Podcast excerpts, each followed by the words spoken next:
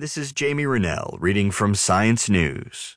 Drinking Sugary Beverages in Pregnancy Linked to Kids' Later Weight Gain by Amy Cunningham.